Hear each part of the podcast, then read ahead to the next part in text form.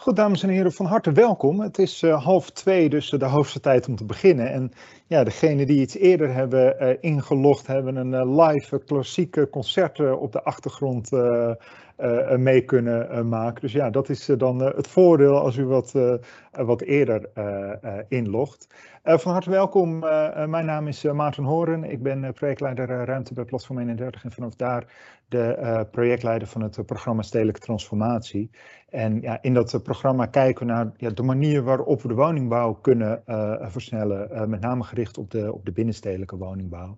Ja, de stikstof, de vraagstukken rondom stikstof zijn, um, zijn, zijn, groot. We merken dat veel verschillende woningbouwprojecten hiermee te, te maken hebben. Um, en dat het ook een lastige uh, opgave is, deels ook omdat uh, ja, wet en regelgeving, uh, richtlijnen, aanpakken, et cetera, elkaar in hoog uh, ja, tempo over elkaar heen uh, buitelen. Um, dus ja, de, de, daarom vonden we het uh, hoog tijd om het met elkaar te hebben over wat is er nou precies uh, mogelijk en wat kan er rondom die stikstof als we kijken naar de, de woningbouwopgave. Uh, deze uh, sessie organiseren we samen met het uh, expertteam woningbouw van, van RVO. die heeft hier recent een inspiratiegids over opgesteld en, en uitgebracht. En ja, mede aan de hand daarvan zullen we u meenemen in een aantal ja, mogelijkheden um, en denkrichtingen, maar ook risico's waar u mee te maken krijgt op het moment dat u met woningbouw uh, um, uh, van start gaat en ja, daar te maken krijgt met, met stikstof. Misschien daarbij wel al een winstwaarschuwing vooraf. We, hebben geen toverformule die de stikstof in, in één, in één moment kan doen oplossen, maar we willen wel graag inzichten geven ja, in de huidige stand van zaken, ook in de verschillende risico's die er, die er zijn rondom de totale opgave. Ja, dat doen we eh, vanmiddag in een aantal verschillende uh, onderdelen. Uh, zometeen na dit welkom zal um, NOB ons meenemen van Antea Groep in de, de, hij is ook de, de hoofdauteur van dat rapport waar ik net naar verwees. Nou ja, de, de, de actualiteiten en ook de mogelijkheden die er zijn rondom stikstof. Um, dan uh, de mogelijkheid voor, uh, om vragen te stellen, ook om nou, en, en met elkaar daarover in gesprek te gaan. Nou, voor zover een echt uitgebreid gesprek natuurlijk zal lukken in deze setting. vervolgens zal Friso de Zeel, onder meer lid van het expertteam woningbouw, daarop reflecteren. En is er ook nog de mogelijkheid voor een aantal afsluitende vragen en gesprekken. Uh, vanuit RVO is uh, dit um, het expertteam woningbouw is een inspiratiegids um, uitgebracht rondom stikstof. Pim de Waard van, van het expertteam is hier aanwezig. wat was voor jullie precies de aanleiding om dit, met de, deze inspiratiegids aan de slag te gaan? Uh, allereerst dankjewel uh, Maarten en, en, en ook namens mij welkom iedereen. Nou ja, dat, dat er zoveel mensen deelnemen vandaag, dat wil wat, wat zeggen volgens mij. Dat er echt behoefte is aan informatie en voorlichting over, over het omgaan met stikstofdepositie als het gaat om woningbouw. We hebben dat expert in woningbouw wat we uitvoeren voor het eh, ministerie van Binnenlandse Zaken. Dat, uh, dat loopt al een hele tijd en we proberen met dat uh, team, met externe experts en interne experts, mensen die hun sporen in het veld hebben verdiend, woningbouwopgaven te helpen die op de een of andere manier stagneren of woningbouwprojecten. En nou, daar kwam nou, zo in 2019 een, een nieuw probleem bij op, de stikstof. En BSK heeft ons in de tijd gevraagd van, hey, jullie hebben dat expertteam, willen jullie ook voor deze problematiek kijken? Of er, uh, als er casuïstiek is in het veld, uh, uh, of jullie kunnen helpen met, met die doorbraken of die stagnaties weg te nemen. Dus dat doen we. en daar passen allerlei zaken in die wij binnen, binnenkrijgen via de mailbox of, eh, of per telefoon via woningbouw.rvo.nl. Gaan we kijken of dat gemeenten zijn of ontwikkelaars, maakt eigenlijk niet zo heel veel uit eh, wat, we, wat we kunnen doen om, eh, om bij te staan. Van maatwerkgesprek tot, tot misschien trajecten. en ook dit soort voorlichtingen. Ja, mooi, Pim, dankjewel. Um, Enno, Mag ik jou het uh, woord geven? Uh, de, de auteur ook van het uh, inspiratiegids waar Pim net al aan refereerde. jij neemt ons mee in een, ja, in een overzicht van de, van de huidige stand van zaken en wat zoal de, de mogelijkheden zijn voor de woningbouwopgave. Ja, dankjewel Maarten. welkom allemaal. fijn dat jullie zijn aangesloten digitaal. Ik heb een PowerPoint klaarstaan, uh, dus ik ga even proberen mijn scherm met jullie te delen. En dan hoop ik dat ik ergens een bevestiging krijg als dat gelukt is. Als het goed is. Dat is gelukt, Enno. Als het goed is, zien jullie nou mijn hoofd ergens in beeld. Ik had toen nog geen bril, ik was nog wat jonger, maar nou ja, uh, pre-coronatijd zal ik maar zeggen. Uh, ik ben Enno Been, ik ben lid van het expertteam uh, Woningbouw RVO en auteur van de inspiratiegids. Het kan wel. Uh, de, de, tegenhanger van de nogal negatieve berichtgeving die over stikstof de ronde doet. niet alles kan van meneer Remkes. en wij willen laten zien dat er wel een hoop mogelijk is. 29 mei 2019 toen sneuvelde het pas, om het zo maar even kort te zeggen. En dat is hele tijd geleden, pre-coronatijdperk. En vanaf dat moment is het bij elke ontwikkeling eigenlijk, uh, hoe vangt die koe die haas? Zoveel problemen zijn er eigenlijk. Hectische tijden, uh, nieuwe standpunten van de Raad van State ten opzichte van uitspraken die ze daarvoor gedaan hebben. Nieuwe standpunten van rechtbanken bij waarbovergunningen. Uh, Inmiddels hebben we landelijk discussies over RAF-codes naar aanleiding van een uitspraak in Friesland. We hebben discussies over 5 kilometer afkap voor het verkeer. We hebben discussies over wel of niet vergunningplicht bij interne salderen. We hebben eh, nieuwe jurisprudentie over inspraakprocedures. En er lopen nogal wat discussies over verkeersaantrekkende werking. En dat alles maakt het heel erg lastig om projecten voor elkaar te krijgen. Maar toch zijn er mogelijkheden. We hebben een inspiratiegids geschreven om enigszins uh, duidelijk te maken hoe de wetgeving in elkaar zit. Daar wordt vrij uitgebreid op ingaan. En aan de andere kant wordt er een breed scala aan voorbeelden gegeven hoe je toch, uh, ondanks alle onzekerheden en alle onduidelijkheden, toch kan komen tot een positief besluit. Uh, dit is een plaatje wat, wat we leuk vonden in de presentatie. Het geeft een beetje aan eh, de start zit ergens hier in het midden van het Dolhof en probeer maar eens naar de uitgang te komen. Nou, ik heb geprobeerd in die inspiratiegids daar uh, stap voor stap, uh, eigenlijk in de stappen die een proces normaal gesproken volgt, daarop in te gaan. Er zijn ook nieuwe ontwikkelingen. Uh, dat is een beetje vooruitkijken naar de toekomst en ook een beetje glazen bol kijken. wat in de maak is, is een, een nieuwe wet in de nieuwe wet is een, eh, een mogelijkheid voor een vrijstelling opgenomen. Uh, deze vrijstelling is verwoord in een zogenaamde ANVB en deze ANVB ligt op dit moment voor advies bij de Raad van State. De geplande inwerkingtreding is 1 juli 2021 en vooralsnog is deze vrijstelling zonder drempelwaarde. Het kan natuurlijk zijn dat naar aanleiding van een advies van de Raad van State daar alsnog een drempelwaarde wordt ingevoerd. En dat er nog wijzigingen komen in die ANVB. Maar op dit moment is de insteek een volledige vrijstelling voor bouwactiviteiten. Zonder specifieke voorwaarden, met één maar. Het moet wel zo schoon mogelijk. En dat komt dadelijk, als de omgevingswet in werking treedt, ook daadwerkelijk in de wet te staan. En dat betekent dat je bij elke uh, ontwikkeling uh, niet met, uh, zal ik maar zeggen, Oost-Europees materieel uh, nog een bouw moet realiseren, maar toch echt wel moet gaan denken aan uh, zoveel mogelijk elektrisch, uh, zoveel mogelijk schoon materieel inzetten. Er komt nog meer. Er komen provinciale salderingsbanken. Die zijn op dit moment in de maak en worden fijn geslepen op de regeltjes waar je je aan moet houden. Wil je in aanmerking komen voor die salderingsbank? Wat mag ik erin stoppen? Wat mag ik eruit halen? Hoe kan ik het eruit halen? Dus dat is iets voor de toekomst. En er is op dit moment al een stikstofregistratiesysteem waar gebruik van gemaakt kan worden voor woningbouwprojecten. Uh, zoals jullie allemaal weten is de snelheid in Nederland op de snelwegen verlaagd van 130 naar 100. Dat heeft een klein beetje stikstofruimte opgeleverd. Uh, en dat zit zeg maar in voorraadpotjes op Natura 2000 gebieden en iedereen kan met zijn woningbouwontwikkeling een heel klein beetje uit die voorraadpotjes halen.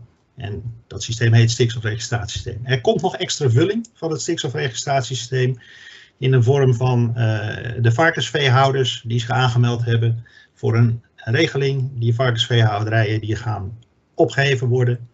Die hebben daar een jaar de tijd voor gekregen om hun veestapel af te bouwen. En na dat jaar vervallen hun vergunningen en kan hun stikstofruimte in het stikstofregistratiesysteem opgenomen gaan worden.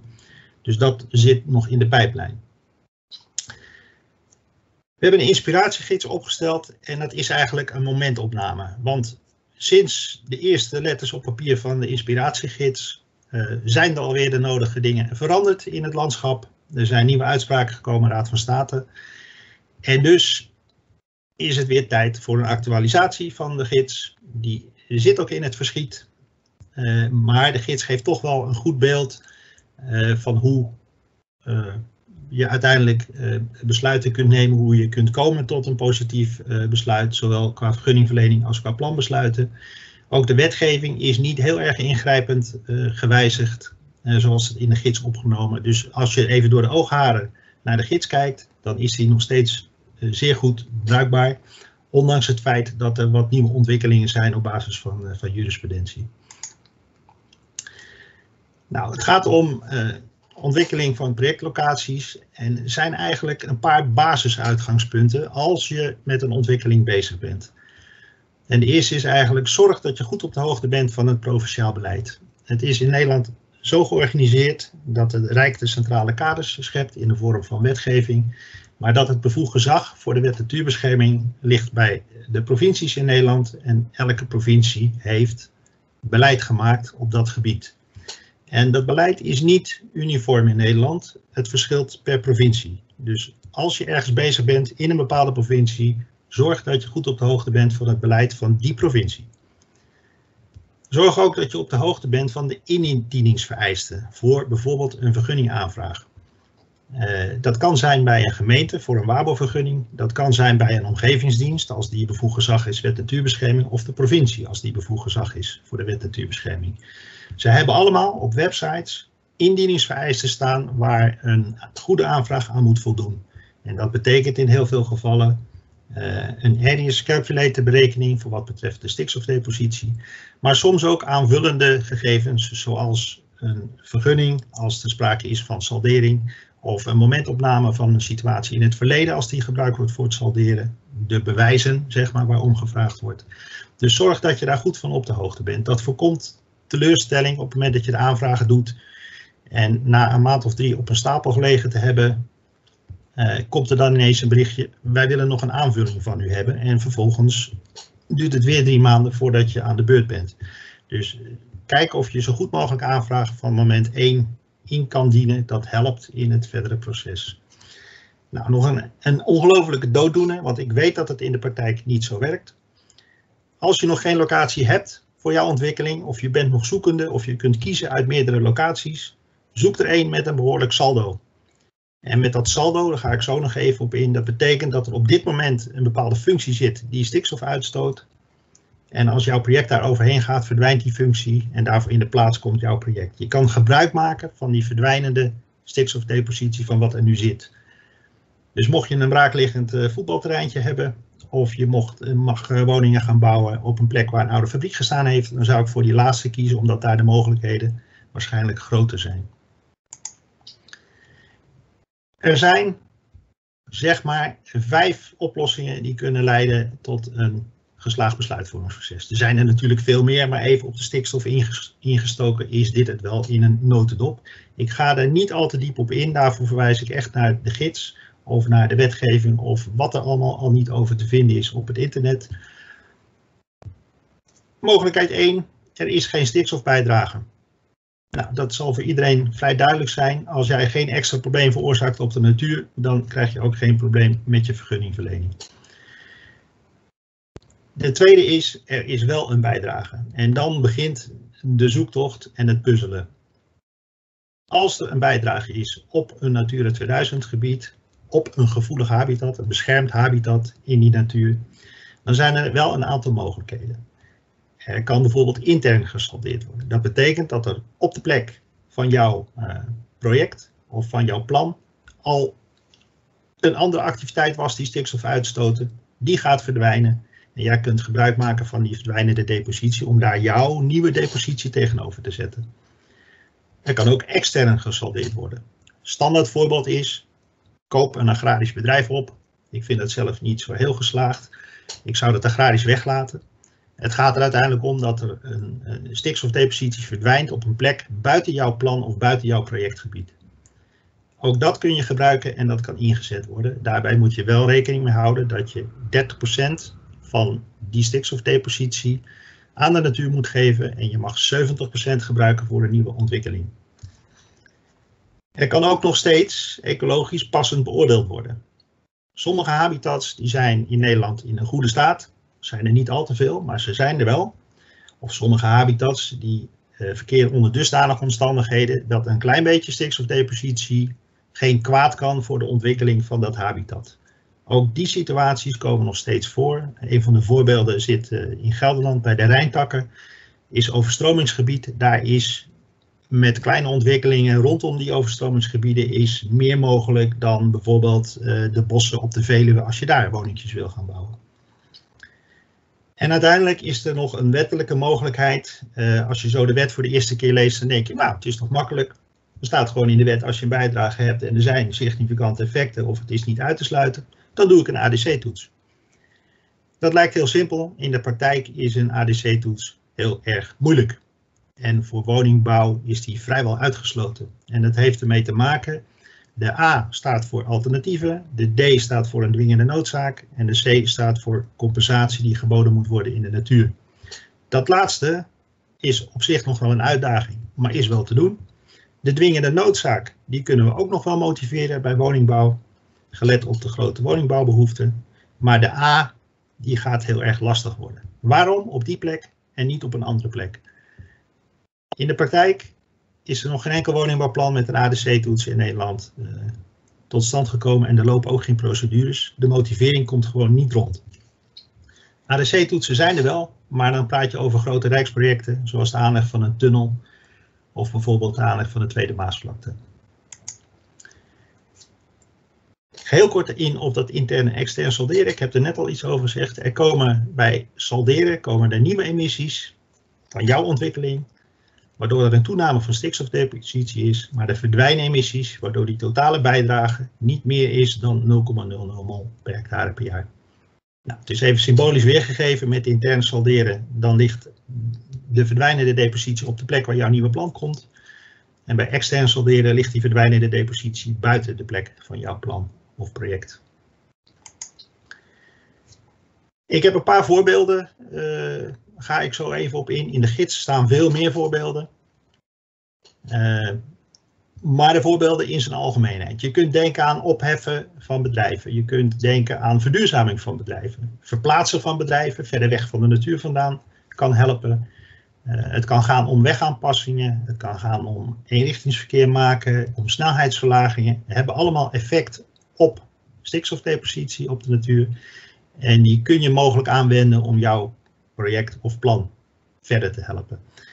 Uh, het kan bijvoorbeeld, als het gaat kijken naar de realisatiefase, kan bijvoorbeeld helpen dat onderhoud wordt gepleegd in de openbare ruimte, waardoor een weg tijdelijk afgesloten wordt. Nou, het is een van de oplossingen die misschien straks achterhaald is als er een vrijstelling is voor de realisatiefase. Uh, maar hou hem nog even in je achterhoofd, want op dit moment uh, gaan er nog steeds aanvragen de deur uit die nog geen gebruik kunnen maken van die vrijstelling. Walstroom is interessant in havengebieden. Uh, recent voorbeeld, discussie in Amsterdam over de uitstoot van een, een cruise terminal die voor onderhoud in de haven lag en die wekenlang enorm hoeveelheid NOx stond te produceren en dus ook voor depositie op de natuur zorgde. Als die op walstroom aangesloten zou zijn geweest, dan had dat allemaal niet plaatsgevonden. En als je een reguliere aanlegplaats hebt voor schepen in een haven, dan kan walstroom helpen om de stikstof te reduceren. En dat kan dan ingezet worden om ontwikkelingen mogelijk te maken. Energietransitie is ook zo'n mogelijkheid. gemeentes moeten uiteindelijk ervoor zorgen dat er hele wijken van het gas afgaan. Daardoor daalt de stikstofdepositiebijdrage van die wijk. Die kan ook ingezet worden om projecten mogelijk te maken. Uh, bewijnen en bemesten is een bekende. Op een plekje waar nu bemest wordt, verdwijnt de bemesting, er dampt geen stikstof meer uit. tenminste, er dampt ammoniak uit en het deponeert geen stikstof meer. En daarvoor in de plaats kan een nieuwe ontwikkeling komen. En dat is veelvuldig in het buitengebied. Als we gaan kijken naar binnenstedelijk, dan wordt dat natuurlijk een beetje lastig. Maar daar biedt juist de energietransitie weer mogelijkheden. Nou, een van de voorbeelden waar ik, uh, waar ik zelf wel gecharmeerd van ben, dat is een win-win-win situatie. Er wordt geïnvesteerd in de verduurzaming van een bedrijf, dat kan ook een agrarisch bedrijf zijn. Dat is de eerste win. Het bedrijf blijft, wordt niet weggepest, zoals men dat ook al in de pers uh, weet te vermelden. Het wordt niet opgekocht, nee, het verduurzaamt. De winst, dus de mindere stikstofdepositie die dat oplevert, daar wordt 30% van afgeroomd ten behoeve van de natuur. Dat is de tweede win. En van het restant van de depositieruimte kunnen ontwikkelingen mogelijk gemaakt worden. Dus we hebben hier een combinatie die eigenlijk geen enkel verliespunt kent en alleen maar drie winpunten kent. Hij wordt in de praktijk toegepast. Uh, havenbedrijf Rotterdam heeft uh, een deal gesloten met uh, agrarische bedrijven bij de Nieuwkoopse plassen die deze stappen gaan nemen, die gaan verduurzamen. En het havenbedrijf wil de vrijkomende depositieruimte na afroming naar de natuur in gaan zetten voor nieuwe ontwikkelingen in het havengebied. Dus het is echt een concreet uh, voorbeeld. Een ander voorbeeld, ik heb zoveel mogelijk in deze voorbeelden even op de combinaties gestuurd, want er zijn hele uh, eenvoudige voorbeelden. Er is een weiland, er komt woningbouw, dat saldeert met elkaar. Er zijn geen bijdragers en uh, planbesluit en projectbesluit kunnen genomen worden. Maar meer ingewikkeldere combinaties zijn ook mogelijk. Bijvoorbeeld woningen bovenop een laag commercieel en een openbare parkeergarage. Is een concreet project in de gemeente Den Haag. Uh, als je sec naar het project ging kijken, waren de bijdragers qua stikstofdepositie te hoog. Er was geen sprake van saldering. Maar door een slimme knip in het project, door het woongedeelte apart in beeld te brengen, uh, kon het woongedeelte afgeboekt worden uit het stikstofregistratiesysteem. Het stikstofregistratiesysteem is alleen maar beschikbaar voor woongedeelte en niet voor commerciële functies of parkeergarages of iets dergelijks. En de commerciële functies en parkeergarages die hadden geen bijdrage die hoger was dan 0,00 mol. Dus op deze manier, in combinatie is hiervoor een vergunning verleend en inmiddels is men bezig met bouwen. Een ander voorbeeld van een combinatie, uh, woningbouwprojectje van 150 woningen. Uh, er was geen voldoende interne saldo. Er kon een gedeelte afgeboekt worden uit het stikstofregistratiesysteem voor het woningbouwproject. Maar men kwam tekort omdat op enkele hexagonen in het stikstofregistratiesysteem er te weinig ruimte was. Op die plekken heeft een aanvullende ecologische beoordeling plaatsgevonden. Dus daar is een ecologisch adviesbureau uh, het veld ingetrokken om te kijken wat de huidige staat van het habitat was. En die heeft geoordeeld dat uh, de kleine bijdrage die uiteindelijk resteerde geen invloed had op het behalen van de instandhoudingsdoelstellingen op dat habitat. En dus kon de vergunning verleend worden. In zijn algemeenheid is het bij planbesluiten, projectbesluiten een zoektocht naar saldo. Daarbij kun je kijken naar de maatgevende bronnen die bijdragen aan de stikstofdepositie op de natuur. Dus je gaat eigenlijk de omgekeerde weg. Je gaat naar de dichtstbijzijnde natuur kijken in de buurt van jouw planontwikkeling en gaat kijken welke activiteiten deponeren hier allemaal stikstofdepositie. En gaat vervolgens op zoek naar waar is dan op die plekken een daling van de stikstofdepositie mee te bereiken. Je moet daarbij redelijk creatief denken. Maak gebruik van de gelegenheid. Uh, kijk wat er gebeurt in je omgeving. Zorg dat je weet wat er gebeurt in de omgeving. Uh, zijn er wegaanpassingen? Wordt er in een wijk, uh, is dat een proefgebied voor energietransitie?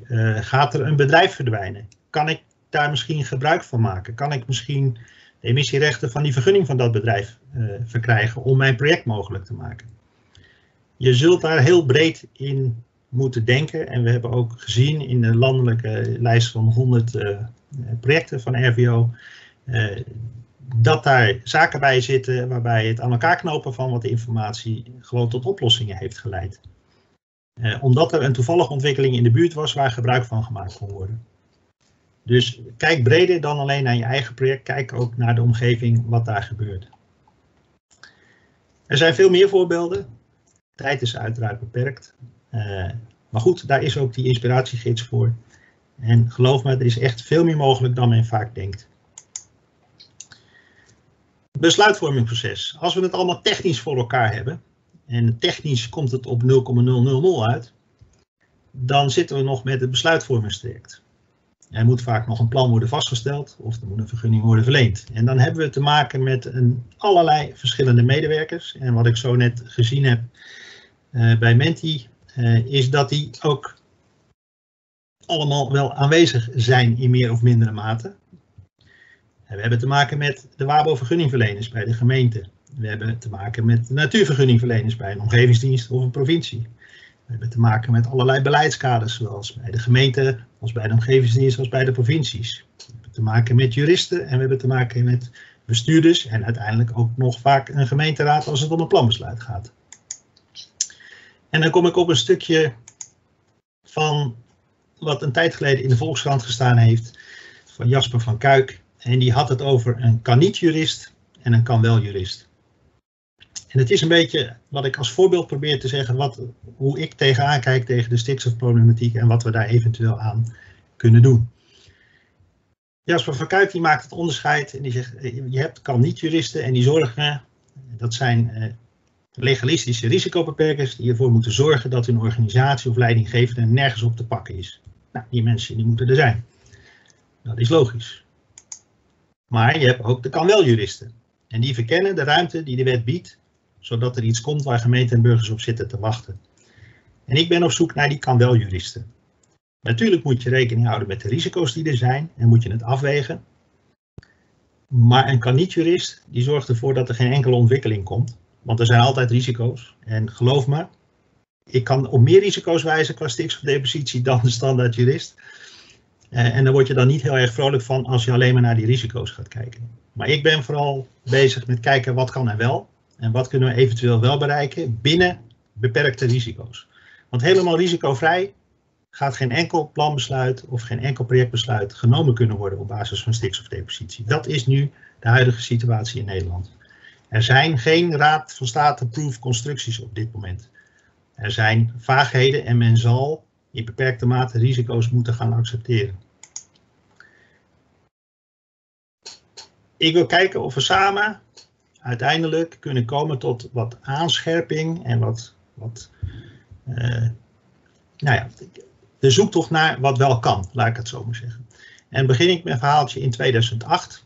En dan zien jullie hier een balkje. In 2008 was er qua stikstofdepositie een heleboel niet mogelijk. Dat is het zwarte gedeelte. En dat was een heel onzeker gebied. We wisten niet precies hoe we dat moesten doen met verkeer en uh, moesten, welke bronnen moesten nou in. Dat is het onzekere gebied, dat is het grijze gebied. En in de periode tussen 2008 en 2015 is dat langzaam ontwikkeld naar steeds meer duidelijkheid. Het kleinere gebied werd steeds kleiner. We konden nog steeds heel veel niet qua stikstofdepositie. Maar het grijze gebied was een stuk kleiner geworden door allerlei uitspraken Raad van State, door proberen, door provincies die bezig zijn geweest toen al met salderingsbanken. Twintig keer gesneuveld is de provincie Brabant en de 21ste keer lukte het uiteindelijk. Maar uiteindelijk is dat grijze gebied een stuk kleiner geworden. Toen kwam het pas. Met het pas was heel veel mogelijk qua stikstofdepositie. Het zwarte gebiedje is een stuk kleiner geworden en er was ook heel veel duidelijk. Grijze gebied was ook heel erg klein. Je kon gewoon een vergunning krijgen. Je kreeg een beetje depositie uit het pas en het was in orde. Maar toen na de pas. Pas was gesneuveld. En dit is eigenlijk de huidige situatie. Het is een heel groot zwart gebied. Er kan heel veel niet. Er is ook nog een heel groot grijs gebied. En een heel klein wit gebiedje waarin duidelijk is dat je wel een vergunning kunt krijgen of een plan vast kunt stellen. En ik ben op zoek naar een verkleining van het grijze gebied. Want één ding is zeker, als je geen besluit neemt, heb je geen beroep, heb je ook geen juridische problemen. Maar ja, je hebt ook geen ontwikkeling. Dus dat is iets om over na te denken. En met alle respect voor integriteit, politiek, ik ben op zoek naar durf, naar lef. Ik wil dat grijze gebied kleiner krijgen. En dat doe je alleen maar door besluiten te nemen En te kijken of daar jurisprudentie door ontstaat, zodat we stappen vooruit kunnen zetten. En dan wil ik eigenlijk met onze minister-president uh, eindigen. Uh, minister-president Rutte heeft gezegd in het kader van uh, de COVID-regeltjes, wees niet die eigenwijze persoon die de randjes van de regels opzoekt. En ik wil jullie eigenlijk vragen om een stukje burgerlijke ongehoorzaamheid. Wees die eigenwijze persoon die wel de randjes van de regels opzoekt met betrekking tot stikstofdepositie, want het is heel erg hard nodig. Als jullie vragen hebben, dan uh, zal ik proberen die te beantwoorden samen met de andere deelnemers. Ja, en nou, uh, da dankjewel. dankjewel. Met da daarbij inderdaad op, op het einde al wel de, de opmerking of Rutte dan de, de, de meest betrouwbare voorbeeld is. Maar laten we die discussie hier in elk geval niet gaan, gaan voeren. Um, dankjewel voor je, voor je toelichting met ook een aantal praktische handvatten en ook om het wat te, te ontrafelen. Een ehm, aantal verschillende uh, vragen die gedurende je, uh, je presentatie in de chat zijn uh, gekomen. Ik nou, probeer ze eruit te halen en ook voor zover dat mogelijk is enigszins te, te bundelen. Um, in het begin gaf je aan over de, het, het zo schoon mogelijk realiseren. Um, daar wordt de vraag over gesteld van ja, wat is zo schoon mogelijk uh, op de schaal van 0 tot 100% uh, elektrisch en ja, hoe kan je daar op een goede manier mee, mee omgaan? Um, zou je daar nog iets over kunnen vertellen? Over kunnen toelichten? Ja, de, de nieuwe wetgeving voorziet in een artikel en dat artikel luidt even kort door de bocht. Er moeten maatregelen genomen worden om uh, de realisatiefase zo schoon mogelijk plaats te laten vinden. En that's it. Er zit geen toelichting bij. Er zit geen interpretatie bij. En dus hangt het een beetje vanaf hoe gemeentes of provincies daar zelf mee omgaan. En dat is iets wat dus nog ontwikkeld zal moeten worden. Niemand weet op dit moment uh, wanneer er voldoende maatregelen genomen zijn. Enno, mag ik een vraag stellen? Uh, er is toch een convenant, wordt er afgesloten met de bouwsector. Die gaat daar ook op in. Uh, Henry, zou je, zou je misschien heel even willen voorstellen, dat iedereen oh, weet uh, ja. wie, wie je bent en wat ook de achtergrond van je vraag is? Excuses. Henry van der Velde, gemeente Eindhoven, beleidsmedewerker Milieu. binnen Zuidoost-Brabant zijn wij druk bezig met stikstof, ook vanwege de woondeal, om de woonopgave te realiseren. Een van de vraagpunten die wij inderdaad hebben, is het gebruik van emissiearme materieel bij het bouwen wel de realisatie. Um, en voor ons was eigenlijk uh, een beetje de vraagstelling van op landelijk niveau wordt er een convenant afgesloten met de bouwsector. Er zit een inspanning in. Aan de andere kant, als je emissie hebt tijdens die, bouw, uh, of die, uh, die bouwfase en je komt uit de berekening dat je daardoor depositie hebt, ja, dan zul je ja, in ieder geval moeten proberen die emissie ja, naar nul te moeten brengen. En ja, dat betekent gewoon elektrificeren. Punt. maar ik weet niet hoe jij er tegenaan kijkt, want... Uh... Nou, nee, nee. Kijk, de, de vrijstelling is er juist voor die situaties waarbij er wel een bijdrage op de natuur is. Ja, maar wat is dan de initiatie, wat, wat, wat is dan, uh, hoe heet dat, moet ik beter zeggen, de, de drive voor de bouwwereld om te gaan elektrificeren? Nou, er zijn, er zijn verschillende drives. Er is een heleboel geld beschikbaar gesteld in, in de vorm van subsidies aan bouwbedrijven om zo schoon mogelijk materieel aan te schaffen. Dus dat is een, een, een stimuleringsregeling, laat ik het zo maar zeggen. Er worden convenanten afgesloten. En ik zie het artikel uh, wat, wat voortvloeit uit de omgevingswet eigenlijk als een, een soort kapstokartikel. Uh, waarbij je in ieder geval hebt als er een aannemer aan de slag gaat met verouderd materieel en die heeft zeg maar scheid aan alles, dat je dan de mogelijkheid hebt om in te grijpen. Ja, ik, ik, heb het niet over de rotte appels, hè? dus ik, ik, heb het vooral over hoe moet ik dit beoordelen. Ik kan er niemand op de blauwe ogen kijken van jij doet je best, je krijgt het. We hebben dezelfde discussie met, met de milieuzonering en daar gaan we in met een aantal emissie-eisen. Dat zou toch ook rondom de bouwsector kunnen? In het, of zie ik dat fout? Jawel, maar goed, de, de, uiteindelijk uh, komt er een vrijstelling, gaan we even nog vanuit. En die is onbeperkt. Dat betekent dat je geen vergunning nodig hebt. En desalniettemin staat er een artikel in een wet waarin staat dat er maatregelen genomen moeten worden om het zo schoon mogelijk uit te voeren. Nou, dat betekent dat het dadelijk op het bordje van de WABO-vergunning medewerker komt te liggen. Want die moet dan in het kader van het verlenen van de WABO-vergunning daar een oordeel over vellen. Dat, dat is toch niet te doen? Ik bedoel, ja, je, kan, je kan die individuele WABO-medewerker daar toch niet mee belasten? Uh, Henry, je... Henry, een momentje. Ik denk dat het uh, tijd wordt om even in, in te grijpen. Ik, sorry, ik, denk dat dit, een, dat dit een helder punt is en dat dit ook wel een punt is wat NO al aangaf. Hè? Het is... Uh, ik zit met dezelfde vraag als jij, Henry. Dus... Oké. Okay dat dat, dat, dat ja, lastig is, maar dat dat misschien ook al een van de punten is die Enno op het, uh, op het eind uh, uh, aangaf, dat hij ook om jurisprudentie zit, zit te springen daarover. misschien op het, op het einde van de sessie, als we nog wat tijd over hebben, is het nog wel een punt om even met elkaar van, van gedachten te wisselen hoe we dit ook ja, voor elkaar kunnen krijgen, dat hier geen discussie over, over kan ontstaan. Um, misschien nog even wat, uh, een, een, aantal andere vragen die um, werden, werden benoemd. Er werden een aantal vragen gesteld um, over eigenlijk de, de, de combinatie van vergunningen. voor, voor een aantal activiteiten die je benoemde, zoals het bemesten en bewijden, dat ja, zijn vergunningvrije activiteiten hoe kan je daar ook op een goede manier mee, uh, uh, mee omgaan en ervoor, ja, ervoor zorgen, ervoor waarborgen dat dat ook daadwerkelijk uh, ja, anders gebeurt? Nou, we moeten even onderscheid maken tussen intern en extern salderen. Als je intern saldeert, dan is het evident dat het bemesten verdwijnt op het moment dat er op die plek woningen gebouwd worden. Ik bedoel, die koeien die blijven niet tussen die huizen door uh, grazen en poepen. En, en, en de mest wordt, het grasland wordt ook niet bemest tussen, tussen de huizen door. Dus dan is het evident. Als je het in wil zetten als extern saldo, dus ergens anders een, een nou ja, bewijding of bemesting op een weiland uit wil sluiten. Dat is ook al voorgekomen in Nederland, dat dat toegepast is bij besluiten. Uh, wat je dan nodig hebt, is een bestemmingsplanwijziging van die agrarische grond. Dus je zult dan vast moeten leggen dat die grond een andere bestemming krijgt, zodat het niet mogelijk is dat daar alsnog bemest wordt. Dus die borging is, is erg belangrijk bij saldering. Ja, dus daar moet je wel op een of andere manier zorgen dat je dat uh, op een goede manier kunt, uh, kunt borgen. Ja, vaak wordt er dan gekozen voor de bestemming natuur. Dat is ook groen namelijk, het weiland was ook groen.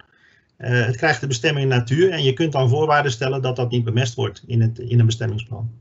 Ja, en hoe uh, zit het met uh, de, de tijden tussen, de, op het moment dat het over het interne solderen gaat? Um, ook een vraag die gesteld um, wordt, even kijken hoor, waar zag ik staan?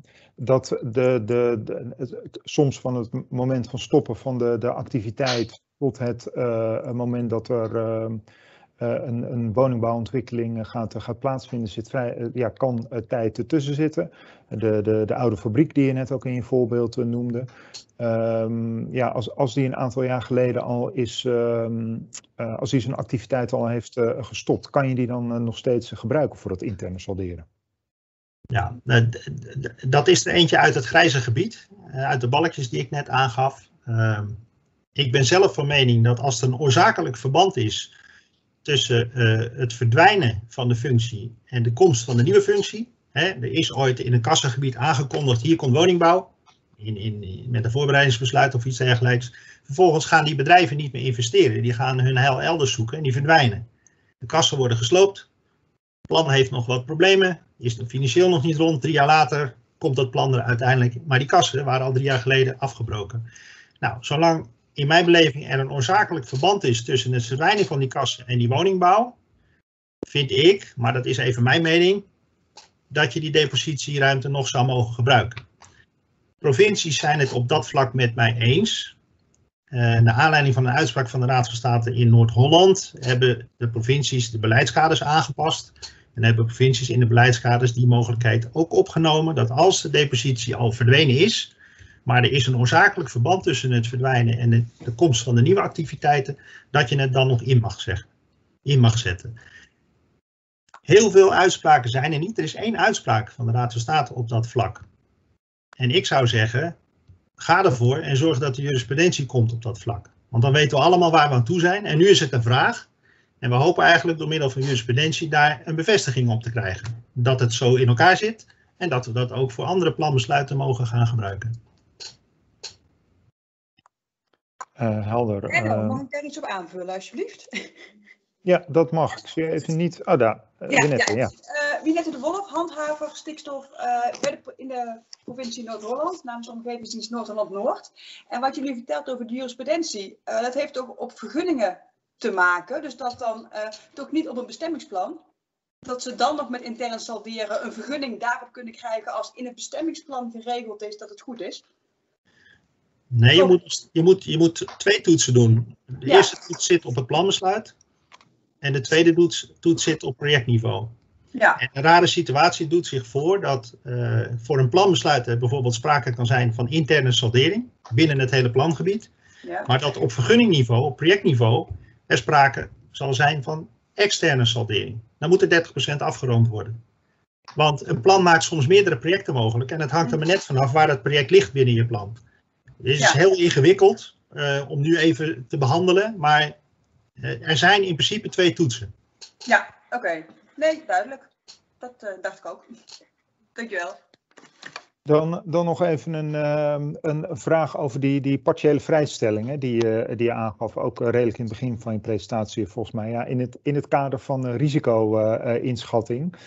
Um, de, de, hoe schat je het in dat dat binnen de wet stikstofreductie juridisch haalbaar wordt? Of ja, gaan we te maken krijgen met een tweede pas? Nou, de, de vrijstelling is gemotiveerd. Uh, en je kunt van alles vinden van die motivering. Uh, de zwartkijkers zullen zeggen, ah, die motivering het gaat sneuvelen. Hè, in beroep gaat het sneuvelen. En, en uh, de positivo's zullen zeggen van mooi, dat gaat stand houden. Nou, die waarheid ligt misschien wel ergens in het midden. en ik, ik kan allerlei kanttekeningen stellen bij die motivering. maar ik zou zeggen, als die vrijstelling er is, hou rekening met het risico dat, die, dat er wat kanttekeningen zijn te stellen bij die motivering. Maar maak er gebruik van. Uiteindelijk waren er ook heel veel mensen die gewaarschuwd hadden voor het pas. En het pas gaat sneuvelen. Maar gedurende vier jaar dat het pas in werking is geweest, hebben we wel ongelooflijk veel ontwikkelingen mogelijk gemaakt in Nederland. Ondanks dat, dat nu gesneuveld is. Dus ik zou zeggen, zodra die vrijstelling er is, hou in het achterhoofd, maar gebruik hem gewoon. Uh, uh, helder, een du duidelijke aanbeveling. Um, die deel van het havenbedrijf die, uh, die je als voorbeeld noemde, met het verduurzamen van de landbouwbedrijven. Um, daar komt nog een, is nog vraag over gekomen. Is, is dat dan een gebiedsgerichte aanpak of is dit als een project benoemd met de soldering via het SS, SSRS? Nee, geen van beide. Het is een, een, initiatief van het havenbedrijf zelf. Die hebben de deal geslo gesloten met een aantal agrarische bedrijven. En daar is overleg over met, uh, met de Omgevingsdienst Haagland in dit geval. Uh, en de bedoeling is ook dat die stikstofruimte geoormerkt in een salderingsbank terechtkomt. Zodat het, alleen het havenbedrijf daar gebruik van kan maken. Ja, prima. Um, nou, de, de vraag over wanneer je verwacht dat die vrijstelling komt, dat is al beantwoord in de chat dat dat 1 juli zal, uh, zal worden. Dat is de streefdatum op dit moment. Ja, ja, ja oké. Okay. Um, de de uh, woondeal, uh, of sorry, over de, over de ADC-toets die, die je ook benoemde en dat er vrij weinig A's zijn te, te, motiveren, om maar even zo, zo te zeggen. Is een woondeal met het ministerie van Binnenlandse Zaken als een A-argument te, te gebruiken? Nou, die, die is verkend, daar ben ik toevallig ook bij betrokken geweest. Van de woondeals is geconcludeerd dat de woondeal in zijn geheel wel motiveerbaar zou zijn. Omdat dat om meerdere vlekken woningbouwontwikkelingen gaat in, in, in een hele regio. En het uiteindelijk niet zoveel uitmaakt waar die ontwikkelingen precies plaatsvinden. Dus de, de A van de alternatieven, die maken niet dat er alternatieven zijn voor dezelfde woningbouwrealisatie, die op een andere plek tot minder stikstofdepositie zouden leiden. Dus de, de, de veelheid van ontwikkellocaties maakt eigenlijk dat je die A goed kunt motiveren. Heb je één enkele ontwikkellocatie, zal altijd de vraag zijn, ja, op die andere ontwikkellocatie heb je minder stikstofruimte, dus je krijgt die A niet gemotiveerd. Maar betekent dat dan ook dat je eigenlijk die ADC-toetsen zou moeten doen voor uh, gewoon een hele regio en vanuit daar uh, moet motiveren dat het, uh, ja, de, de, of de, dat je dan die ADC-toets kan, kan uitvoeren? Dat, dat is een optie. En, en ik zeg al, die is verkend in, in, in vier, woningbouw, vier woondeelregio's. En uiteindelijk is daar nog niet voor gekozen als oplossing omdat er andere oplossingen op dit moment uh, relatief eenvoudiger zijn. Want ook een compensatie voor woningbouwprojecten uh, is een langlopend traject. Uh, je moet naar Brussel toe voor toestemming. je moet uiteindelijk de compensatie al uitgevoerd hebben voordat je er gebruik van, hè, voordat effecten op gaan treden. Dus het is niet appeltje eitje, het is echt wel een ingewikkeld proces. En een van de grootste uitdagingen bij de woondeal, om dat voor elkaar te krijgen, dat zijn, is dat je alle besturen mee moet krijgen. En de besturen gaan dan praten over de kostenverdeling van de compensatie, bijvoorbeeld. Dus daar ligt nog een hele, hele uitdaging op bestuurlijk vlak.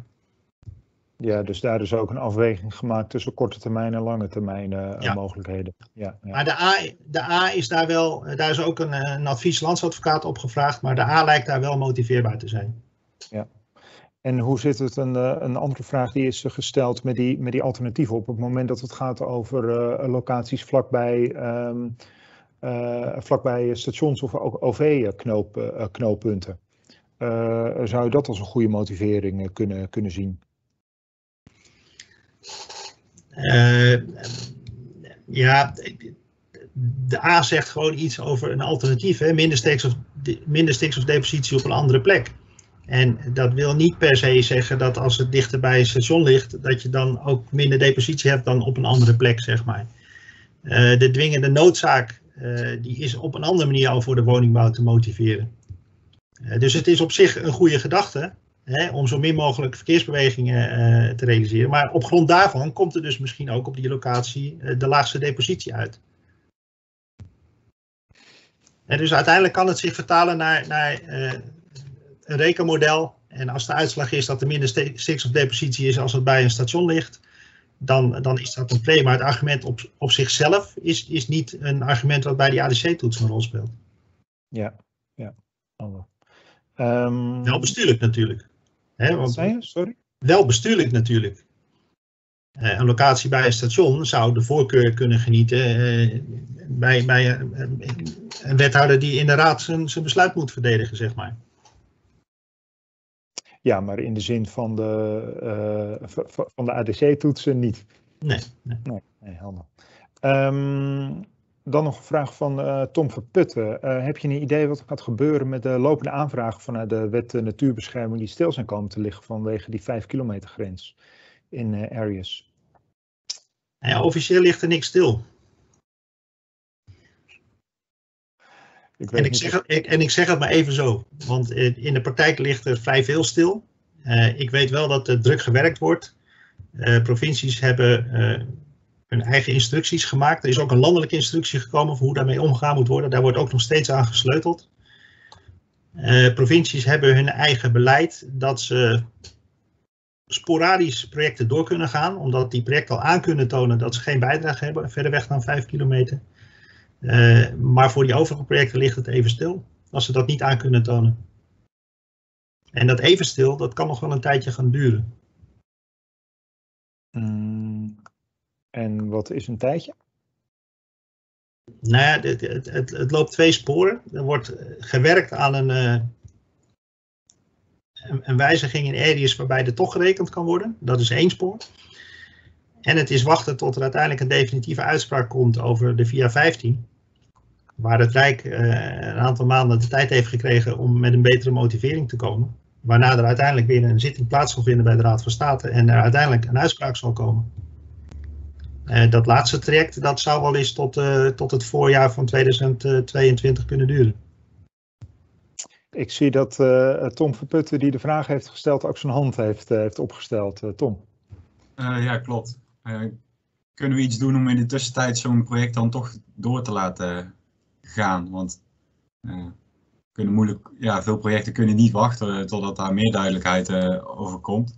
Ja, het ligt, het ligt heel ingewikkeld. Uh, er, er, zijn mogelijkheden, uh, maar die mogelijkheden mogen niet gebruikt worden. Ja. Want ik weet dat er nu, er is nu ook een handreiking hè, voor uh, deposities te bepalen buiten die 5 kilometer. Um, als je opnieuw een aanvraag in zou dienen met, uh, met een berekening op die manier, zoals in die handreiking wordt beschreven, dan omzeil je eigenlijk hetgeen waar die nu op stil ligt. Ja, dat is voor een heel beperkt aantal projecten is dat mogelijk. Oké. Dus, want je moet dan aantonen uh, op, op een rekenpunt, niet per se uh, wat op de natuur ligt, dat er op dat rekenpunt geen bijdrage is, meer dan 0,00. Maar dat lukt niet voor elk project. Ja, als je een project hebt wat op 10 kilometer van Natura 2000 af ligt, dan, en die heeft alleen maar verkeer in de gebruiksfase, dan rekent er is nu niks uit. Nee. Als je dan de vraag gaat stellen van wat doet hij verder weg dan 5 kilometer, ja, dan kan je proberen om een rekenpuntje op 5 kilometer te leggen. Of op 4,9 of 4,5 kilometer. Om dan aan te tonen dat het daar 0,00 is. Maar als dat niet zo is, mm -hmm. dan zit je vast. Ja. Dan, wordt, dan wordt er geen vergunning verleend. En dan ligt jouw probleem uh, ligt stil, zeg maar. Ja. Oké, okay. dus uh, geduldig afwachten lijkt het op dan. Ik Stap geeft nog als een suggestie om de, de bron uh, mogelijk anders in, uh, in te voeren. Waarvan ik dan ook niet helemaal uh, zeker weet of dat de, de, de bedoeling is. Maar misschien nog wel een tip waar, waar wat. Ja, kijk, de bron anders invoeren. dan ga je dus niet met de sector wegverkeer modelleren. Maar dan modelleer je met de, met de sector anders. Of je maakt er een, een vaarweg van of iets dergelijks. Hè. Het probleem is dat hij dan met, een, met een op een andere manier rekent. Maar die rekenmethode die, uh, levert veel hogere depositie op dan de SRM2 rekenmethode voor wegverkeer. En daar zit echt wel een factor 2,5, 3, 3,5 tussen. En op dit moment is nog niet duidelijk of de bevoegde gezagen, als je dat dus worst case dan ook doorrekent op 0,00, ondanks dat die dus veel te hoog rekent, of die dat accepteren. Uh, dan nog uh, een, een, vraag die helemaal in het begin is gesteld vanuit België. Welkom, leuk dat we ook internationaal gasten hebben. Um, waarbij de vraag wordt gesteld dat de stikstofnormen minder streng in België zijn dan in Nederland. En wat, wat heeft dat voor de, de, de grensoverschrijdende effecten? oftewel een project in België die de grenswaarde van Nederland overschrijdt, overschrijdt, maar niet die van België. Aan welke normen moeten getoetst worden? Ja, de, de omgekeerde, ik begin even met de omgekeerde situatie. Een project in Nederland heeft een bijdrage op een Belgisch Natura 2000 gebied. In dat geval moeten we kijken of er volgens de Belgische maatstaven een probleem zou zijn en of België in moet stemmen met het project, zeg maar. Uh, dat is in, in de regel meestal niet het geval, omdat België een wat ruimhartigere beoordeling heeft van de stikstofdepositie dan Nederland. En hetzelfde geldt eigenlijk voor Duitsland. En ik ben nog niet op problemen gestuurd voor wat voor Nederlands project in een grensgebied dan ook. Op een Belgisch Natura 2000 gebied of op een Duits Natura 2000 gebied. Omgekeerd zal hetzelfde gelden. Uh, als er een Belgisch project is in België en dat heeft een bijdrage op een Nederlands Natura 2000 gebied, zal België moeten afwegen of Nederland bezwaar heeft tegen dat project. En dan hangt het een beetje af van hoe de Belgische wetgeving is ingericht. Uh, in de Nederlandse wetgeving is dat beschreven, dat wij het in beeld moeten brengen en, en uh, moeten beoordelen op basis van de bijdrage in het buitenland. Maar ik heb geen idee hoe die Belgische wetgeving daarover in elkaar zit. Uh, het zou erop neer kunnen komen dat er maar heel weinig projecten in België mogelijk zijn. Door de redelijk strenge beoordeling in Nederland. Of dat we dan, uh, of, of, of dat daar dan inderdaad ook reden voor. Uh... Ik, ik krijg het vermoeden dat er in België niet gekeken wordt naar bijdragen op Nederlandse Natura 2000 gebieden. Maar dat is even mijn vermoeden. Ja. ja, dus Elisabeth, helaas niet een, een, een volledig antwoord, maar ik hoop wel dat je er wat, een, wat richting uit, uit heeft, uit, uit krijgt. Um, Even kijken hoor, wat voor uh, vragen um, er uh, nog uh, meer zijn um, gesteld. Er worden ook zo af en toe wat reacties gegeven op datgene wat je, um, wat je, wat je benoemt. Ik geloof... Ja. Ik, ik, ik zag nog best wel wat vragen, of in ieder geval wat discussie over verschil plan en project. Misschien toch goed, uh, Enno heeft daar net al wel wat over gezegd, over, in verband met die twee toetsen. Misschien toch goed dat Enno daar nog even kort wat, uh, wat over stelt, denk ik. Ja, de, de wet natuurbescherming maakt onderscheid tussen twee verschillende besluitvormen. Het ene is een, een planbesluit, een bestemmingsplan, een provinciaal inpassingsplan. En het tweede is een projectbesluit, dat is zeg maar een natuurvergunning. En bij de natuurvergunning die uh, haakt soms aan bij een WABO-vergunning. Als je hem een dag eerder aanvraagt, dan heb je gewoon een losse natuurvergunning. Die toetsen die zijn, staan los van elkaar. Een plantoets is uh, zeg maar globaler. Hè. Een plan maakt meerdere projecten mogelijk, vaak. Uh, maar bij een plantoets moet je ook qua stikstof, mag je niet boven de nul uitkomen, tenzij er interne externe saldering is. Nadat je plan is vastgesteld en onherroepelijk is geworden en er komt dan een projectvergunning aanvraag, even als voorbeeld, een bedrijf vestigt zich op een bedrijventerrein, dan moet nog steeds een individuele toets gedaan worden voor dat bedrijf. Ongeacht of er bij dat plan, eh, of je het qua stikstof sluitend hebt gekregen voor het planbesluit, dan moet dat individuele bedrijf ook nog steeds aantonen dat je geen toename van stikstofdepositie heeft. Dus om het nog ingewikkelder te maken, er wordt vaak gekeken naar referentiesituaties in, in, bij, bij besluitvorming. Als je gaat solderen heb je altijd een referentiesituatie. Dat is de situatie, het voorbeeld wat we gaven, een bedrijf wat weggaat, dat is dan de referentiesituatie. En de woningbouw die komt, dat is de plansituatie. Maar de definities van referentiesituatie voor een planbesluit en voor een projectbesluit die verschillen. En dat is ontstaan naar aanleiding van de pasuitspraak is ook niet bewust zo tot stand gekomen. Het is ontstaan doordat er bepaalde artikelen in de wet natuurbescherming kwamen te vervallen door de pasuitspraak.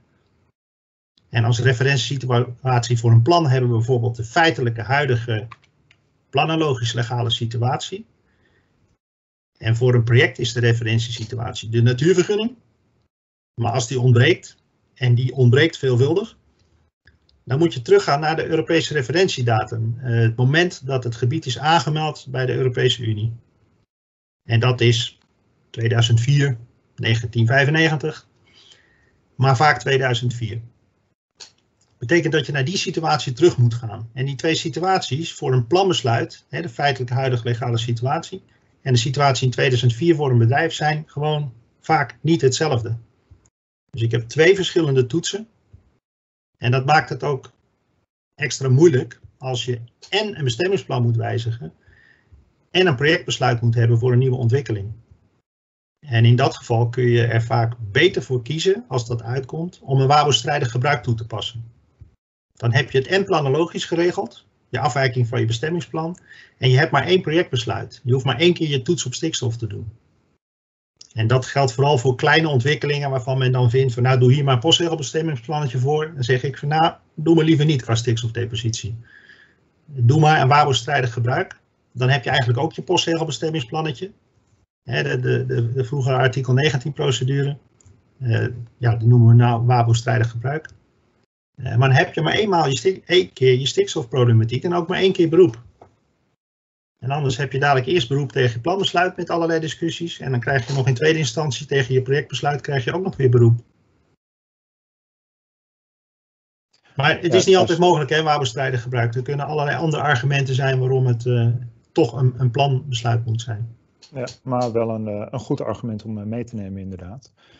Um, en nou, je gaf uh, zojuist nog aan dat uh, woondeellocaties zijn beoordeeld in verband met het gebruik van die aanreden van de ADC-toets. Is dat een, zijn er ook notities over die gedeeld kunnen worden op, op een of andere manier? Daar wordt een vraag over gesteld in de chat door Henry van der Velde. Dat durf ik eerlijk gezegd niet, niet te zeggen. Oké. Okay. Ik, ik, weet het gewoon niet. misschien dat Pim je iets uh, uit kan zoeken of dat mogelijk is? Ik weet het inderdaad op dit moment ook niet, maar uh, ik, uh, ik, kan dat, ik zal er achteraan gaan. Dat, dat, dat krijgt u dan nog van ons te horen. Ja, veel, um, de, veel handvatten, veel, veel onzekerheden, veel mogelijkheden die er, die er zijn. Um, Friso, Friso de Zeeuw, ehm, onder meer lid van het, van het expertteam. Um, ja, de, die, die hele stikstofproblematieken die, er, die er nu zijn. Wat, wat, wat zie je daar zoal in, in, in voorkomen en wat zijn ja, de, de kansen en mogelijkheden? Zou je ons mee willen nemen in een reflectie van jouw kant op dit onderwerp? Ja, Maarten, uh, dankjewel. Doe ik graag. En dat is een, ja, wat opmerkingen van verschillende soort en aard, maar dat heb je zo bij een uh, reflectie. Dat geeft ook wat vrijheid. Um, ik heb uh, nou ongeveer vijf puntjes. En de eerste slaat eigenlijk op hetgeen we al besproken is de revue gepasseerd, het intern salderen. Een heel belangrijk instrument, zoals Enno ook heeft aangegeven, om te komen tot uh, een project wat gerealiseerd kan uh, worden. Ik heb, en ik heb het geleerd van Enno, maar het is, dacht ik, nog niet ter sprake gekomen, dat nu de vergunningplicht is vervallen op het uh, intern salderen, hè, dat op grond van jurisprudentie. ik denk dat dit algemeen een, een, een voordeel is voor doeltreffend handelen. Het ook zo is dat daar waar een hexagoon nog onder de belast is, maar onder de kritische depositiewaarde, dat die bij het extern salderen opgevuld kan worden tot die uh, kritische depositiewaarde. En daarvoor hadden we eigenlijk, ik noem het maar, zo heb ik het geleerd, een verslechteringsverbod. Hè, maar dat is dus in die zin nu opgeruimd en dat geeft wel extra mogelijkheden. Wij hadden uh, uh, Enno en Pim gisteren een casus aan de hand waarin dat echt veel gaat uitmaken en een project waarschijnlijk een stuk makkelijker realiseerbaar gaat maken. Dus uh, dit is nog even extra bij dat intern salderen. Zal ongetwijfeld ook bij de actualisering Enno, want hij zit nog niet in de hè, handleiding, uh, zal die terugkomen. Dat is één. Twee, um, iets over die nieuwe stikstofwet waarschijnlijk in werking zal treden 1 juli. En dat is natuurlijk heel snel. En in het begin hadden we een levendige discussie over hoe nou die nieuwe vrijstelling voor de bouwfase gaat werken. Allereerst nog even benadrukken, dat is echt voor die realisatie voor de bouwfase en niet voor de gebruiksfase. Daar blijft uh, eigenlijk het regime zoals we dat nu kennen, uh, meer of meer bestaan. En het is duidelijk de intentie geweest uh, uh, van de wetgever, er is ook in het parlement vragen over gesteld, uh, dat dat een algemene vrijstelling is, ongelimiteerd. Maar zoals gezegd, naar aanleiding van advies van Raad van State, misschien toch nog iets, maar laten we even uitgaan van die algemene vrijstelling. Het is duidelijk niet de bedoeling dat met dat die wens tot schoon bouwen, schoon werken, dat dat gecompenseerd, uh, daarmee gecompenseerd wordt, uh, de mogelijkheden die bereikt worden met die uh, vrijstelling. Dus je hoeft bepaald niet op nul te eindigen.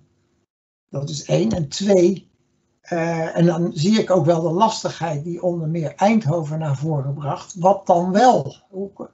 Nou, volgens mij is daar een duidelijk nog vrije ruimte die zou kunnen worden ingevuld per gemeente, want hier lijken mij primair de gemeentes aan bod en niet de provincie. Er is immers voor die bouwfase geen vergunning, geen natuurvergunning uh, verplicht, maar wel een bouwvergunning. Uh, dat je dat op verschillende manieren kan invullen. Misschien dat de VNG met uh, iets komt op dat punt, maar je zit eigenlijk, de ruimte lijkt mij aan de ene kant, zoals Enno aangaf, dat je alleen maar checkt wordt er niet extreem smerig gewerkt met Oost-Europees verouderd materiaal. Of dat je daar uitgebreide reportages over gaat uh, uh, vragen met ook weer nieuwe normen en weet ik het wel.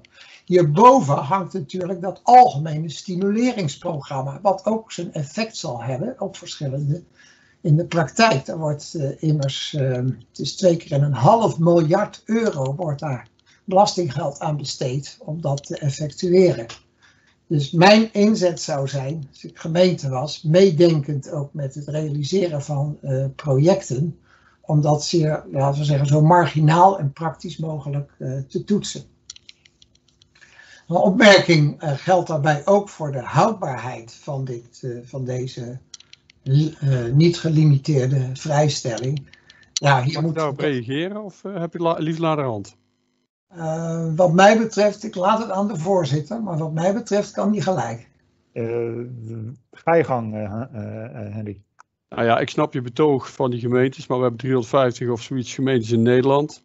Het is toch een beetje raar dat alle gemeentes dit zelf uit moeten zoeken, terwijl je met een convenant op rijksniveau daar hele goede afspraken met de bouwsector kunt maken en hulpmiddelen kunt ontwikkelen, zoals we ook op andere milieuthema's doen in de vorm van een maatregel of best practice.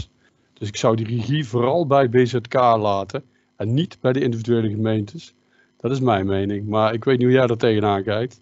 Nou, Harry, dan zou ik jou uh, uh, willen aanmoedigen om zelf als gemeentes het ter hand te nemen. Het niet over te laten aan eh, BZK. En jullie zoals dat tegenwoordig heet, jullie verantwoordelijkheid te pakken. Waarbij ik dan meegeef, als jullie dat doen, hou hem zo praktisch uh, uh, mogelijk. Ja, praktisch zijn we wel, maar ik zit, uh, ja, ik voel dat, ik, waarom hebben we een convenant afgesproken? Of komt er een convenant op rijksniveau? Maar ik, ik jouw jou, oproep is helder. Oké, okay, ik moedig je aan, hè. En hoop dat je in de goede richting gaat. Wat betreft uh, nog laatste opmerking over die nieuwe stikstofwet. Ook hier geldt, uh, wil ik nog benadrukken wat Enno aangaf, om er gewoon van, nu gebruik van te maken. Er komt ongetwijfeld jurisprudentie, misschien een jaar na dato van de inwerkingtreding. Ik zou eraan toe willen voegen, uh, als je wat meer op zekerheid wil gaan, om zodra je dan gebruik hebt gemaakt van die vrijstelling en verder is er groene licht, om dan ook snel met de bouw te beginnen. Uh, dat maakt die vergunning alleen maar steviger als je ook daadwerkelijk bent begonnen. Volgende opmerking geldt de ADC-toets. Ehm, ook hier geldt een onderstreping mijnerzijds van de enorme veel werk die daaraan vastzit. we hebben er eigenlijk ehm, al vrij uitgebreid in relatie tot de andere veel praktischer thema's uh, uitvoerig over gesproken. En maar lijkt die alleen eigenlijk bruikbaar als je dat in regionaal uh, verband zou aanpakken. Dus met vereende krachten, ook gezien de forse kosten die daarmee gemoeid zijn. En dat je dan wat zou kunnen doen. Maar voor een individueel project is het, uh, één, duurt het heel lang, kostbaar en niet in de laatste plaats kans voor dat het wat wordt zeer gering vierde punt is ehm, aansluitend op uh, de, hoe heet het ook alweer, kan niet juristen en kan wel juristen. Uh, het strekt verder dan alleen juristen. Het is soms ook natuurlijk een politieke en ambtelijke wil om dingen te doen. Laat ik dan maar de provincie besturen. Die zien we toch verschillend acteren. En dat geldt ook voor de omgevingsdiensten. Even man en paard uh, noemen. En ik, ik, uh, ik generaliseer. Maar dat zien we toch bij Haaglanden een wel heel precies uh, uh, beleid. En bijvoorbeeld bij uh, Gelderland een omslag naar een meer praktisch beleid. Als anders zien, dan hoor ik dat graag. Maar het gaat er wel om, om die meedenkfunctie van provincies en omgevingsdiensten, om die echt te bevorderen. En ja, het zijn ook democratisch aangestuurde instanties. En dat geldt bijvoorbeeld dat bij de omgevingsdiensten, de gemeenten zitten in het algemeen bestuur en kunnen ook, provinciaal bestuur, maar ook het management van de omgevingsdiensten daarop aanspreken. Dat gebeurt te weinig. En dan wordt er wel gemopperd uh, om een uh, gematigd woord te gebruiken, maar er wordt niet echt geacteerd in de politiek-bestuurlijke zin. En dat zou wel meer moeten gebeuren. Uh, de vijfde opmerking is uh, toch ook de aanmoediging om uh, te durven in het licht van, die, van de jurisprudentie die we daarmee krijgen. En ik stel het even over soms wel erg laffe gemeentebesturen die op alle punten onzeker zijn en dan alles gaan vragen aan de provincie en de omgevingsdienst. Ja, ik vind dat een slechte manier van besturen. Hier komen we alleen maar verder als we dingen durven. En de laatste is deze. ja, soms dan zitten we hier ehm, heel erg te pielen om nog eh, projecten te realiseren. En dan dreigt natuurlijk de hoofdlijn van die hele stikstofwetgeving en die ratio daarvan, namelijk dat die stikstofdepositie, de grootte daarvoor slecht is voor de natuur, achter de horizon te verdwijnen. Dus het is steeds wel de bedoeling om die hoofdlijn eh, in ons achterhoofd te houden. Maar verder dan ons pielend een weg te banen, omdat we aan die andere doelstellingen, namelijk het realiseren van projecten nog steeds toekomen. en soms waan je je in absurdistan, maar laten we zeggen dat die balans eh, in het hoofd houdend en ploeterend met de regelgeving en wetgeving die we, waarmee we te maken hebben, dat dreigt toch, dat, dat draagt bij aan toch een zinvolle dagbesteding. Zoals iemand in de begin Mentimeter dat noemde. Maar zoals gezegd, het, soms hoofd- en bijzaken raken beeld. En Maarten, tot zover een uh, paar opmerkingen en suggesties. Friso, uh, uh, dankjewel. Um, ja, dan toch nog even uh, doorgaand op je laatste opmerking. Dat was ook een opmerking die iets eerder in de chat werd gegeven over de, de balans in het hoofd houdend. Waarin er een, een, ik kan hem even zo snel niet vinden, maar waarbij er ook een opmerking werd gemaakt van ja, kijken we niet ook als je kijkt naar een breed uh, ruimtelijk ordeningsbeleid en je zoveel mogelijk alle verschillende uh, doelstellingen uh, na, nastreeft, zou dan eigenlijk die woningbouw niet gewoon moeten kunnen als je dat zo goed mogelijk doet met de natuur of rekening houdend met de natuur daarbij? Ja, hier wil ik even refereren aan onder meer het beleid wat de gemeente Ede in ieder geval voerde. Want die huldigde, die sprong eigenlijk over het geminimeter om op 0,00 uit te komen heen.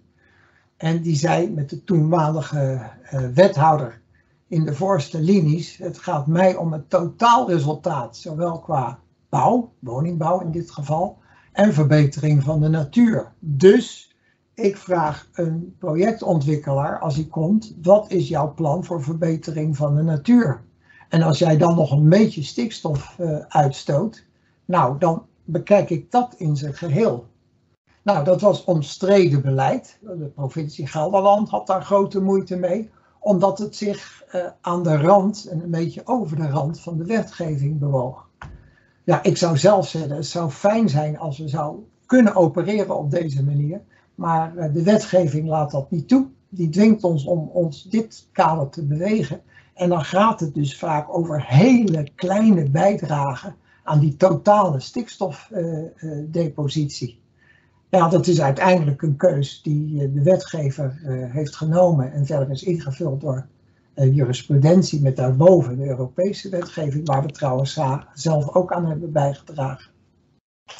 Ja, nu is de, de, ja, de, de keuzes die erin zijn gemaakt, kunnen denk ik ook nog wel een volledig andere uh, discussiewebinar over, uh, over voeren. Die, die wilde ik hier maar uh, buiten beschouwing laten. Edwin Lokkebol die geeft nog in de, de chat aan van, let er ook op dat overheden jaarlijks veel miljarden uitgeven in verschillende aanbestedingen en dat daar ook het een en ander mogelijk in is in, in voorwaarden rondom bijvoorbeeld het, het emissieloos bouwen. Dus denk ik ook nog een ja, een, een, een, tip om daar rekening mee te houden dat ook een gemeente zelf daar nog het, het een en ander in kan, in kan doen.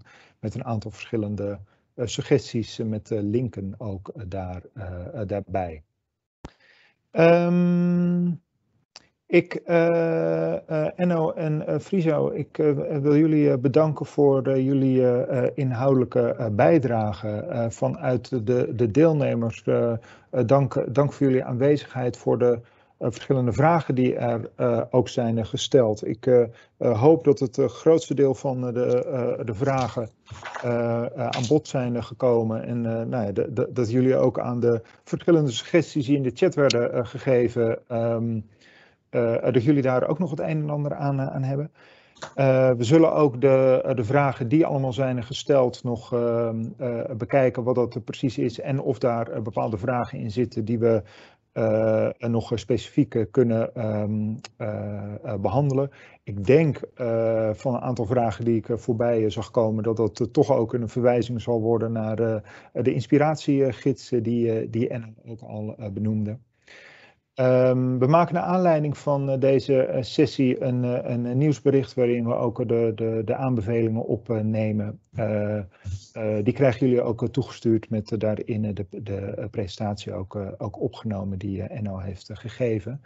Um, ja, dus eh, voor dit uh, moment uh, hoop ik dat, u hier weer iets wijzer van bent geworden, iets meer inzichten in de aanpakken heeft, heeft gekregen. En ja, mochten er nog specifieke vragen zijn of behoefte aan verdiepingen op een specifiek onderdeel, laat me dat vooral weten, want dan ja, kunnen we ook nog kijken hoe we daar op een of andere manier handen en voeten aan um, kunnen geven. En ja, dan wil ik u voor nu nog een fijne eh, eh, rest van eh, de dag wensen. En graag tot de volgende keer.